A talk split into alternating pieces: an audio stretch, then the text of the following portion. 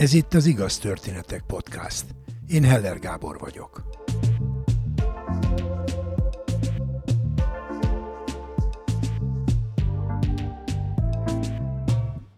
Megjósolhatatlan, hogy az utókor hogy ítél meg egy regényt, egy filmet, vagy bármilyen műalkotást, sőt, egy egész művészi pályafutást. A legszórakoztatóbbnak Tolstoy véleményét tartom Shakespeare-ről. Rossz drámaíró, nem igazi művész, mondta róla Tolstoy. A mai első történetben másik János mesél arról, hogyan talált rá a filmzenére, és hogyan alakult legelső komoly filmzenei megbízásának a sorsa. Ez talán banánisan hangzik, hogy késő kamaszkoromban, és aztán a fiatal felnőtt koromban is nagyon-nagyon szerettem moziba járni, nagyon szerettem a filmeket. Ez az a kor, amikor még tulajdonképpen a videó is ritkaság volt. 70-es évek, válogatás nélkül, hogy úgy mondjam, faltam a filmeket. Nagyon szerettem a kalandfilmeket, szerettem a westernt, és azt vettem észre egyszer csak, hogy nem pusztán a történetek és a filmbeli sztorik érdekelnek, hanem valahogy kicsit elkezdett érdekelni a filmeknek a belső szerkezete, azon belül is érdekelt, hogy milyen, főleg ha többször láttam egy filmet, érdekelt, hogy milyen jelenet alá, milyen fajta hangeffektusokat, milyen fajta zenét használtak. Fel is tűnt, hogy teljesen különböző a különböző filmeknek a zene használata, ez nem volt persze tudatos bennem, ma ezt úgy mondanám, hogy elkezdett érdekelni valahogy a film, filmzene világa. Elég korán, a Bartók Béla a Zeneművészeti Konzervatórium jazz tanszakára jártam, és ott alakítottunk egy együttes, nagyon érdekes hely volt egyébként, nagyon sok rockmusikus járt oda, nagyon különös volt a légkör, nem elsősorban az volt valahol a fontos innen visszanézve, hogy a tanárainktól mit tanultunk, bár az is nagyon érdekes volt, de a légkör volt a legfontosabb, hogy egymás között a, a meglehetősen ritka felvételeinket kicseréltük, azokról beszéltünk, megvoltak a kedvenceink, és természetesen nagyon sok zenekar alakult a jazz szakon belül. Az egyik ilyen zenekarral, ami fiatal jazz szakosokból alakult, elindultunk az akkor tulajdonképpen egyedüli tehetségkutató versenyen, aki mit tudon. Érdekes módon olyan erős lehetett ez a úgy dominált ez a vágy bennem, hogy valamilyen módon a film, film, filmzene, zenét valamilyen módon megközelítsem, hogy egy, a döntőben, ahova bejutottunk, mi egy olyan darabban nyertünk, aminek a témáit én írtam, és az volt a címe, zene egy még nem létező filmhez. Nyertünk ezzel. Ezt a zenekart, amelyik ugye ezt a 72-es ki mit tudott jazz kategóriában megnyerte, Interbrassnak hívták, így neveztük el, és nagyon sokféle felállása volt. Sokkal híresebb lett aztán egy későbbi állapota ennek a zenekarnak, amelyik aztán a következő években a Marcibányi téren játszott, és ma is ismert nevek alkották ezt a későbbi zenekart, amelyik zenekarra tulajdonképpen az volt a jellemző, hogy igaziból szinte soha nem próbáltunk, hanem még a témákat is improvizáltuk, többnyire én elkezdtem valamit, és, és beszálltak a többiek, nagyon sok fiatal muzsikus járt le, mondanám a neveket, a ma lényegében világhírű Toni Lokatos ott kezdett, Dres Misi, Dés Laci, Gőz Laci, mind oda jártak, és aztán lassan elkezdtek leszivárogni. Nagyon nagy közönségünk volt, jazzzenekarokhoz képest meglepően nagy közönségünk volt, és elkezdtek leszivárogni az akkori professzionista muzsikusok, Kőszegi Imre, Babos Gyuszi, és még sokan mások. Nagyon különös hely volt ez a ez a jazz tanszak egyébként, ahol ez a zenekar alakult minden szempontból, tehát egyfelől középfokú végzettség volt a, felvételi fel, feltétele, viszont nem főiskola volt, és ilyen módon az én korosztályomat egyfolytában fenyegette az akkor még kötelező hadsereg. Bármikor bevihettek minket katonának, ez három éves volt ez a jazz tanszak, és én, mivel nagyon fenyegetett a katonaság, ezért a második év végén úgy döntöttem, hogy felvételizek a ugyanabban az épületben működő Liszt Ferenc Zeneművészeti Főiskola tanárképző szakára, ami szintén három éves volt, és gondoltam, hogy hát akkor majd megmenekülök így a hadseregből.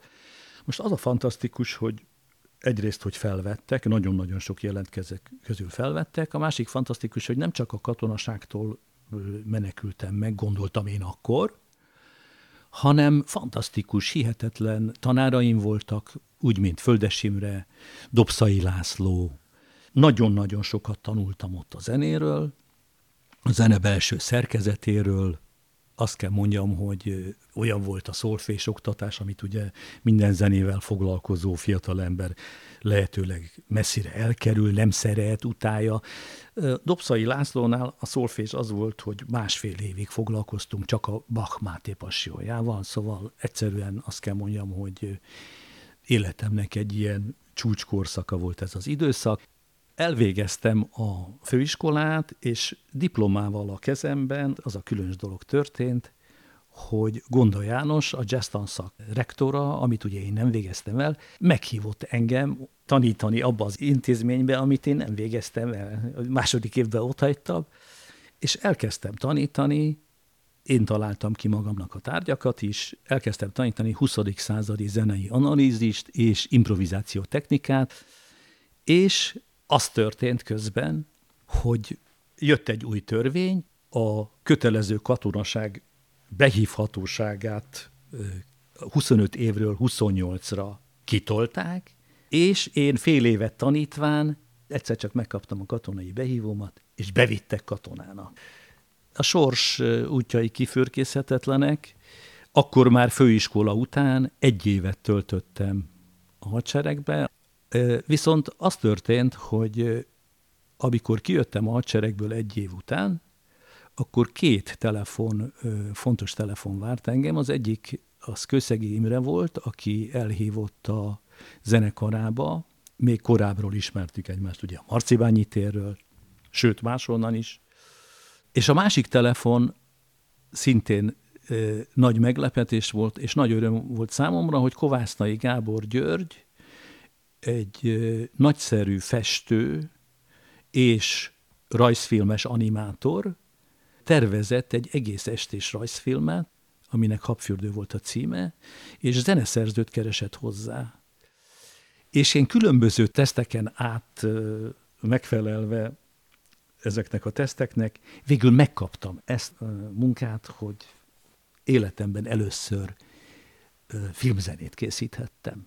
Tehát az ember nem tudja kiszámítani előre, hogy mi történik vele, a sors útjai kifürkészhetetlenek szokták mondani, tehát én 1972-ben az Interbrass tagjaként egy olyan ö, zenét írtam a Ki mit tud döntőjére, aminek az volt a címe, hogy zene egy nem létező filmhez, és aztán nagyon kalandos ö, történeteken keresztül leszerelvén kaptam ezt az ajánlatot, az első igazi filmzene lehetőséget az életemben. A filmet Habfürdőnek hívták, nagyon érdekes módon készült, kaptam egy forgatókönyvet, ez még tulajdonképpen a teszt egyik része is volt. Kaptam egy forgatókönyvet a Kovásznaitól, és néhány dalszöveget, mert ő ezt ráadásul musicalnek tervezte, amikre csináltam dalvázlatokat, amik neki nagyon tetszettek, azt szerette volna, hogy nem csak egy ilyen egyszerű, úgynevezett zenekari hangzás van, hanem szeretett volna vonosokat, kibérelték a nemrég épült filmgyárnak a zenetermét, és a rádiózenekart, és én az egyik ilyen szongot meghangszereltem, és tulajdonképpen ennek alapján megkaptam ezt a munkát. Nem én készítettem a filmre a zenét, nagyon furcsa, hogy az első filmes munkám ilyen volt, hanem pár hónap alatt ilyen úgynevezett cellrajzokat, színes cellrajzokat kaptam, és ennek alapján, és a sztori alapján, és a szongok alapján csináltam meg a zenét, és tulajdonképpen utána egy évig erre animálták a filmet. Még azt kell tudni erről a filmről, hogy ez a film lévén az első felnőtteknek szóló nem mesefilm, egész estés film, ez simán megbukott. Amiből én csak nagyon keveset észleltem, csak nálam, nálam idősebb és rutinosabb emberek kérdezték tőlem, hogy hogy érintett engem a habfürdő bukása, mivel én nem, tehát nem, nem voltam még résztvevője alkotóként semmilyen filmpremiernek, és sem, sem akkor még színházi premiernek, tehát nem tudtam, hogy mit jelent az, hogy megbukott. Hát az, hogy két hét után levették a mozi műsorral, és az a döbbenetes, hogy pár évvel később ez a film olyan hatalmas karriert futott be, egyrészt animációs körökben, hogy mindenki mint etalont emlegeti azóta is, ami tehát, hogy tulajdonképpen a, a, egy, egy egész generáció, későbbi rajzfilmes generáció számára lett ez a minta és a, és a, és a példakép. Külföldön is meglehetősen nagy karriert futott be, és azt vettem észre, pár évvel később elkezdték vetíteni filmklubokban, komoly tábor előtt, engem is hívtak beszélgetésekre. Nagyon érdekes, hogy ez is egy olyan alkotás volt, sok más akkori dolog mellett, ami bőven megelőzte a korát.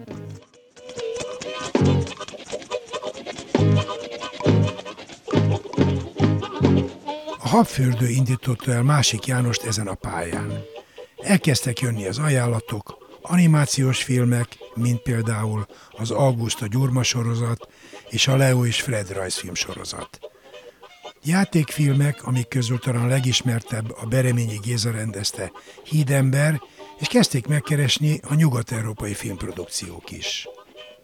János széles körben ismerté persze a Csetamással való együttműködést tette, de emellett több más műfajban is jelentős alkotó. Amit hallunk, az részlet a habfürdő zenéjéből. Oxigénre szüksége van, továbbá nitrogénre, meg némi hidrogénre, és nekem egy emberi lényre.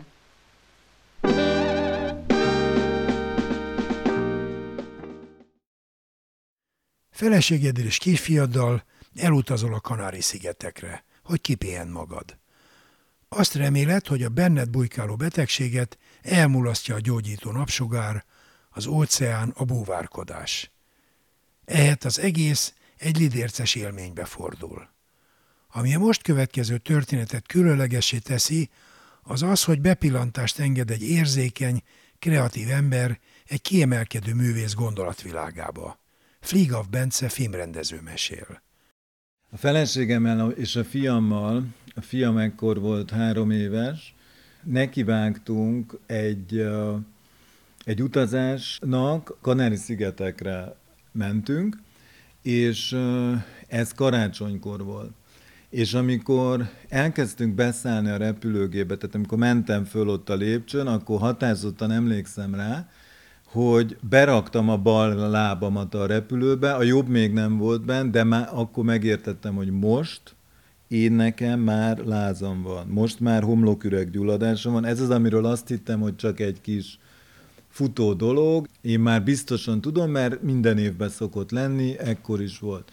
Beszálltunk a repülőbe, megmondtam azért a feleségemnek, hogy most akkor ez van, nem tudom milyen lesz a nyaralásunk, mindegy, megérkeztünk, szállásunk nem volt, Úgyhogy ott a nagy tömegbe karácsonykor ott valahogy szereztünk egy szállást, ez elég nagy stressz volt, estére már úgy kezdtem megbetegedni, úgy ment föl a lázam, meg minden. De hát ugye ott vagyunk egy vulkanikus szigeten, a csodálatos óceánnal körülöttünk, az Atlanti óceánnal, tehát természetes volt, hogy másnap uh, megyünk strandolni, pedig nekem már megvolt ez a, ez a kis betegség.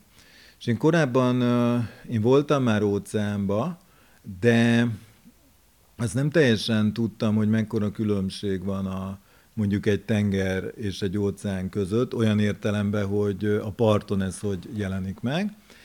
És akkor a fiammal, aki akkor azért már úgy hozzá volt szokva a vízhez, egyszerűen bementünk a, az óceánba. És ö, jöttek a hullámok, És én azt csináltam, hogy minden egyes hullámnál, amikor jött, akkor megfogtam a hóna alatt a gyereket, és felugrottam vele, úgyhogy őt ne csapja a hullám arcon, és utána visszaestem, és ezen nagyon-nagyon jókat nevetgélt. És akkor mentünk egyre beljebb, tehát akkor már nem térdig ért a víz, hanem kb. derékig, és a hullámok egyre nagyobbak lettek, és volt egy olyan, hogy jött a hullám, és tulajdonképpen arcon csapott engem is, és a gyereket is. És akkor megfogtam Jancsit, és azt mondtam, hogy hát ez most már azért így veszélyes, menjünk ki. Ugye eddig háttal voltam a partnak, a hullámok szemből jöttek, én a hóna alatt fogtam a gyereket, és a két hüvelykújjam, az a lapockáinál támasztotta a gyereket, tehát amikor a hullámok szembe jöttek, akkor én így megtudtam a hüvelykujjaim, erre vannak kitalálva kb. ezek az ujjak, tök jól meg tudtam fogni. Most amikor megfordultunk, akkor ugye ugyanúgy jöttek a hullámok, és hát én nem, nem láttam őket, néha hátra néztem, jött a hullám, megint megemeltem, és, és ö, felugrottam vele. De aztán jött egy olyan hullám, amit, amit nem láttam, és a gyereket egyszerűen kicsapta a kezemből. Azért arra figyeltünk, hogy ráraktunk két karúszót, két narancsárga karúszót. Levitt a hullám, és rettenetesen megforgatott, és a gyerek nem volt a kezembe. És akkor, amikor feljöttem, akkor azt láttam, hogy, hogy az egyik karúszó bal oldalon van, a másik jobb oldalon, egymástól mondjuk 10 méterre, épp hogy így be tudtam fogni a szememmel, és a gyerek sehol nincs. És ekkor egy ilyen nagyon komoly valami fajta filmszakadás történt, hogy valami olyasmi történt a tudatomba, ami, amit azért elég azóta is nagyon ritkán éltem át, meg előtte is, mint hogyha tényleg így valami más helyre kerültem volna. A következőt éltem át. Nem találtuk meg soha. A parton kerestük a feleségemmel, meg ilyen óriási ízélet, az emberek berohantak a vízbe, és elkezdték keresni, és egyszerűen ö, teljesen ö, ö, nyoma veszett, és mi sohasem találtuk meg őt. Tulajdonképpen beleőrültünk a gyászba félig meddig, vagy hát nagyon megviselt minket persze, elváltunk a feleségemmel.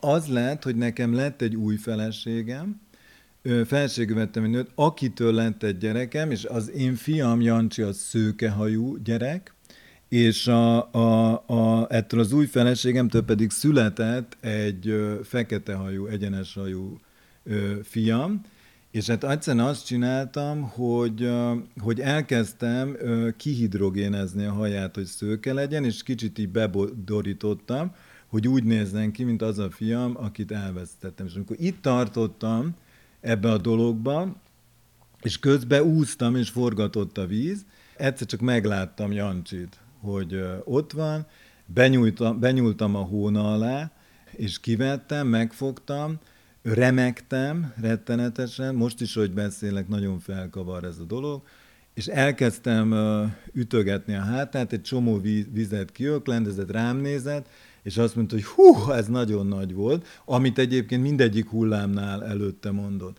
Tehát ő tulajdonképpen ezt úgy élte meg, mint hogy hát egyszerűen nem ilyet meg. Aztán utána már, hogy mentünk ki a parton, és látta, hogy zokogok, hát ilyet még nem látott tőlem, meg hogy ilyen libabőrös vagyok, akkor már azért ő is megijedt, és akkor ott leraktam a parton, és tulajdonképpen összeroskadtam, akkor az adrenalin az kezdett átalakulni valami mássá, és elképesztően felkavart persze ez az egész.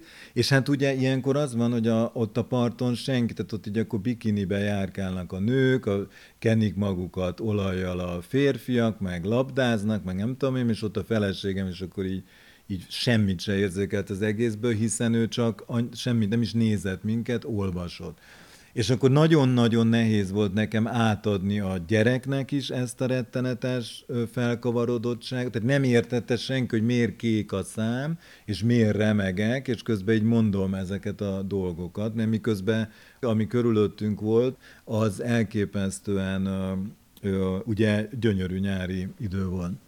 Éjszaka nagyon sokszor lefutott bennem ez az egész, és sokszor felébredtem, egyszer nem tudtam aludni, ez kb. két napig volt, és ekközben a lázam az nagyon magasra felszökött, kb. 38 fokosra. De még az utazás előtt letettem előtt egy búvárvizsgát, és akkor ö, itt gondoltam, hogy búvárkodok, és le volt kötve egy ö, búvárkodás, és annyira tulajdonképpen ilyen szinten tartottam magam a gyógyszereket, szóval nekem az van, hogyha valami leviszi a lázamat, akkor én, nem, én ugyanúgy csinálok mindent, mint előtte. Én ezt jól szoktam viselni, akkor is bevettem a cuccot, és mondtam, hogy akkor jó, én akkor másnap délelőtt tízkor elmegyek búvárkodni. Már csak azért is, mert ez kicsit olyan, hogy amikor az ember megtöri a kocsiját, hogy balesete van valami, akkor érdemes utána ugye vezetni, mert akkor másképp alakul ki ez a posztraumás stressz szindróma, ez egy érdekes elmélet, gondolom, akkor most kipróbálom, hogy akkor én másnap a, ebben az óceánban, ami tegnap elvette majdnem a fiamat, most akkor megmártózok. Oda mentem, ott volt egy búvároktató, egy ilyen lengyel származású férfi, egy ilyen túlsúlyos, szakálas, nagyon furcsa napandert pólóba volt, az egy ilyen uh, grindcore zenekar, nem, nem ezt várnám egy búvároktatótól, és hát teljesen be volt kokainozva, de, de úgy, hogy, hogy, hogy én azt hiszem, hogy most itt így föl fog robbanni előttünk. És azt csinálta, ott volt két angol ember, és elkezd, azoknak nem volt búvárvizsgájuk, és ott így elkezdte bemutatni, hogy mit, hogy kell csinálni, de az már eleve nagyon ijesztő volt, mert így a földön fetrengett, meg így le, lefeküdt a föld, egy oda csapta magát, akkor így izzadt a homloka, akkor ezt kell csinálni azzal a, nem tudom, azzal a szintezővel, meg ha bemegy a szemüvegedbe a víz, meg így, mindent ott így le, egy ilyen tarzan angolsággal ott így lezavart. Azért már láttam az angolokon is, egy kicsit meg vannak ijedve,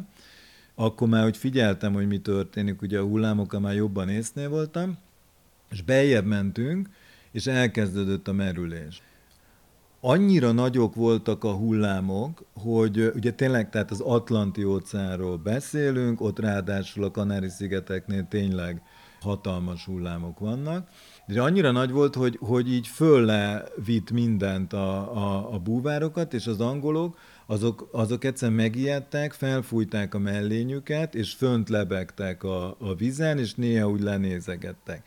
Én pedig úgy, amit tanultam a búvárvizsgán, meg mondjuk én azért jóba vagyok a vízzel, tehát én tudok úszni, meg uh, azzal semmi gond nincs, a, bármikor átúszom a Dunát keresztbe, stb. stb. De mondjuk az óceánnal olyan óceánismeretem nem volt, és hát azért az elég már. Miközben néztem ezt az elmebeteg búvároktatót, ahogy nekem ilyen jelekkel magyaráz, hogy most még lejjebb megyünk, meg kicsit arré megyünk, és egyébként ilyen félhalott korallokat ott így mutogatott. Búvár szemüvegembe elkezdett felemelkedni egy ilyen, így a vér. Ez egy ilyen klisé, azt hiszem, hogy talán, hogy így, hogy akkor, hogyha valakit így lelőne, és akkor ugye a, a vér szépen a látóteremet elfoglalta, egészen mondjuk ilyen a, a búvár szemüvegnek, mondjuk ahogy így ringatott a víz, kb. egy ilyen feléig fölment. Én nem tudtam, hogy mit csináljak. Fontos, hogy addig semmilyen halat nem láttam ott. Tehát egy, egyáltalán semmilyen hal nem volt. Egyszer csak elkezdtem jelezni a, a, az oktatónak, hogy akkor én most felmennék, így mutogattam, a, ahogy kell. De mondta, hogy nem, nem, nem, nem, nem, semmi baj, hanem csinálja meg a, a, a szemüveg mosást, hogy mi ez, amit, amit ugye ezt megtanítják, hogy hogy tudod a víz alatt úgy levenni a szemüveget, és akkor utána bele kell fújni az oxigént, és visszavenni.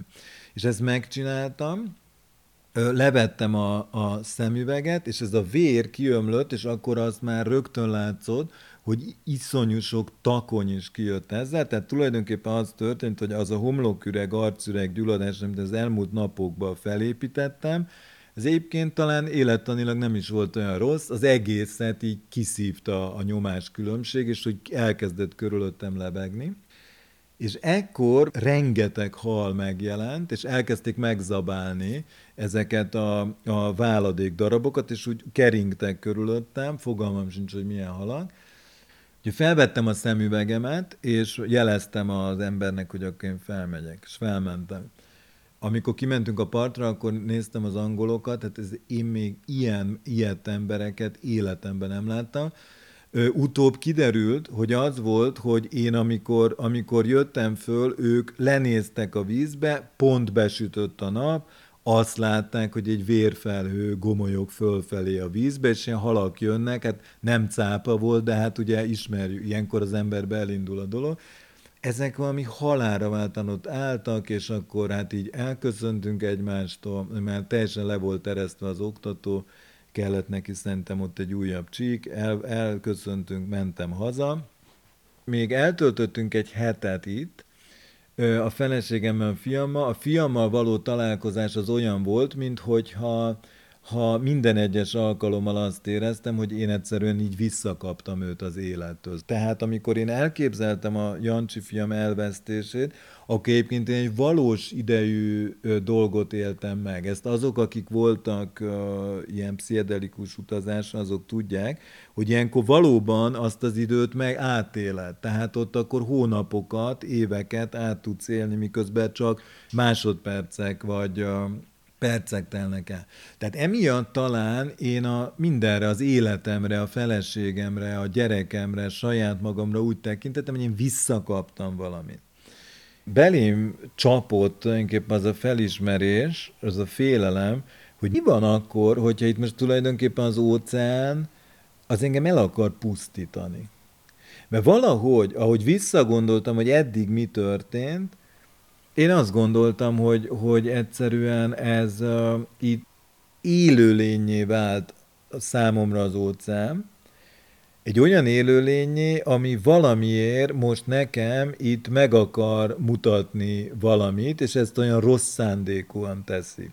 És hát akkor még azért az napokig ment, hogy, hogy felvillantak ezek a képek, főleg az a rész, ahogy a fiam valami történt.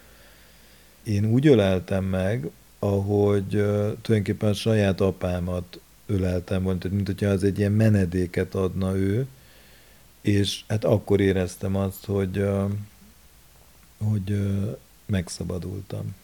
Azt tudom, hogy megnyílt bennem egy világ, én úgy gondolom egyébként, hogy az óceán az tényleg élőlény.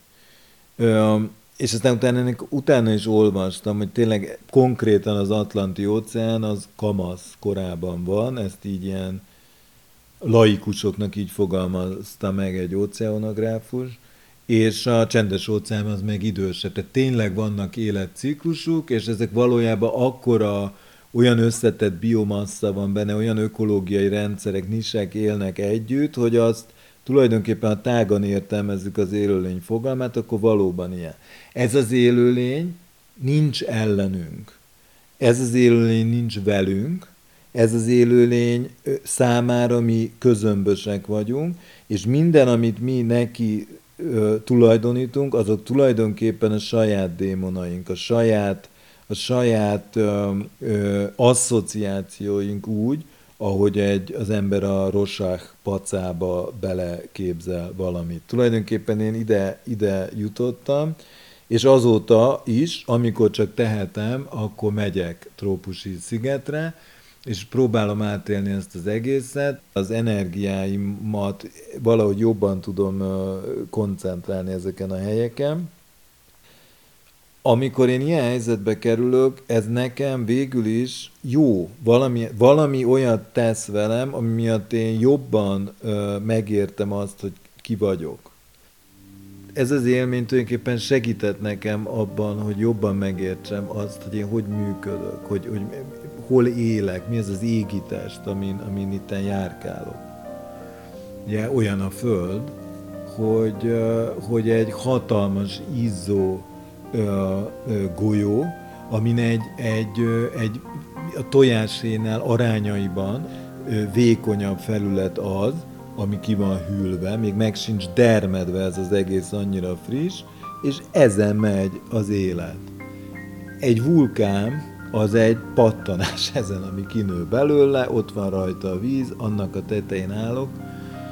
Egy tűzijátékon élünk, ezt tanultam meg.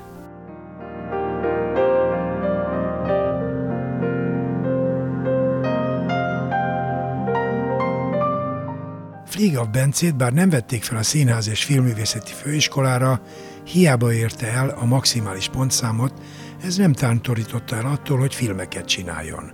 Már első nagyjátékfilmje, a Rengeteg, olyan nagy figyelmet keltett, hogy vele pályázott Magyarország a legjobb idegennyelvű filmért járó Oscar díjra. Többszörösen kitüntetett Balázs Béla díjas filmrendező. Csak a Szél című filmjével 2012-ben a Berlini Nemzetközi Filmfesztiválon elnyerte a zsűri nagy díját, az Ezüstmedvét. Miért is hallgatnám el, hogy Bence filmjének rajongója vagyok? De nem csak ezért ajánlom, hogy nézd meg utolsó játékfilmjét az HBO Maxon. A címe Rengeteg. Mindenhol látlak. Különleges élményben lesz részed. Nem fogod egy hamar elfelejteni.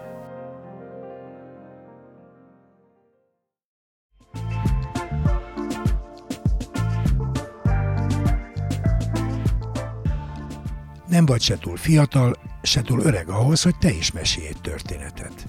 Írd egy oldalon, vagy vedd fel a mobilodon, és küld el az igaz, kukac, igaztörténetek.hu e-mail címre. Várjuk! Kövess bennünket a Facebookon. Igaz Történetek Podcast. És ha tetszik, oszd meg barátaiddal. Biztos ők is szeretni fogják. Ha nem szeretnél elszalasztani egy epizódot sem, iratkozz fel az Igaz Történetek podcastra kedvenc lejátszódban.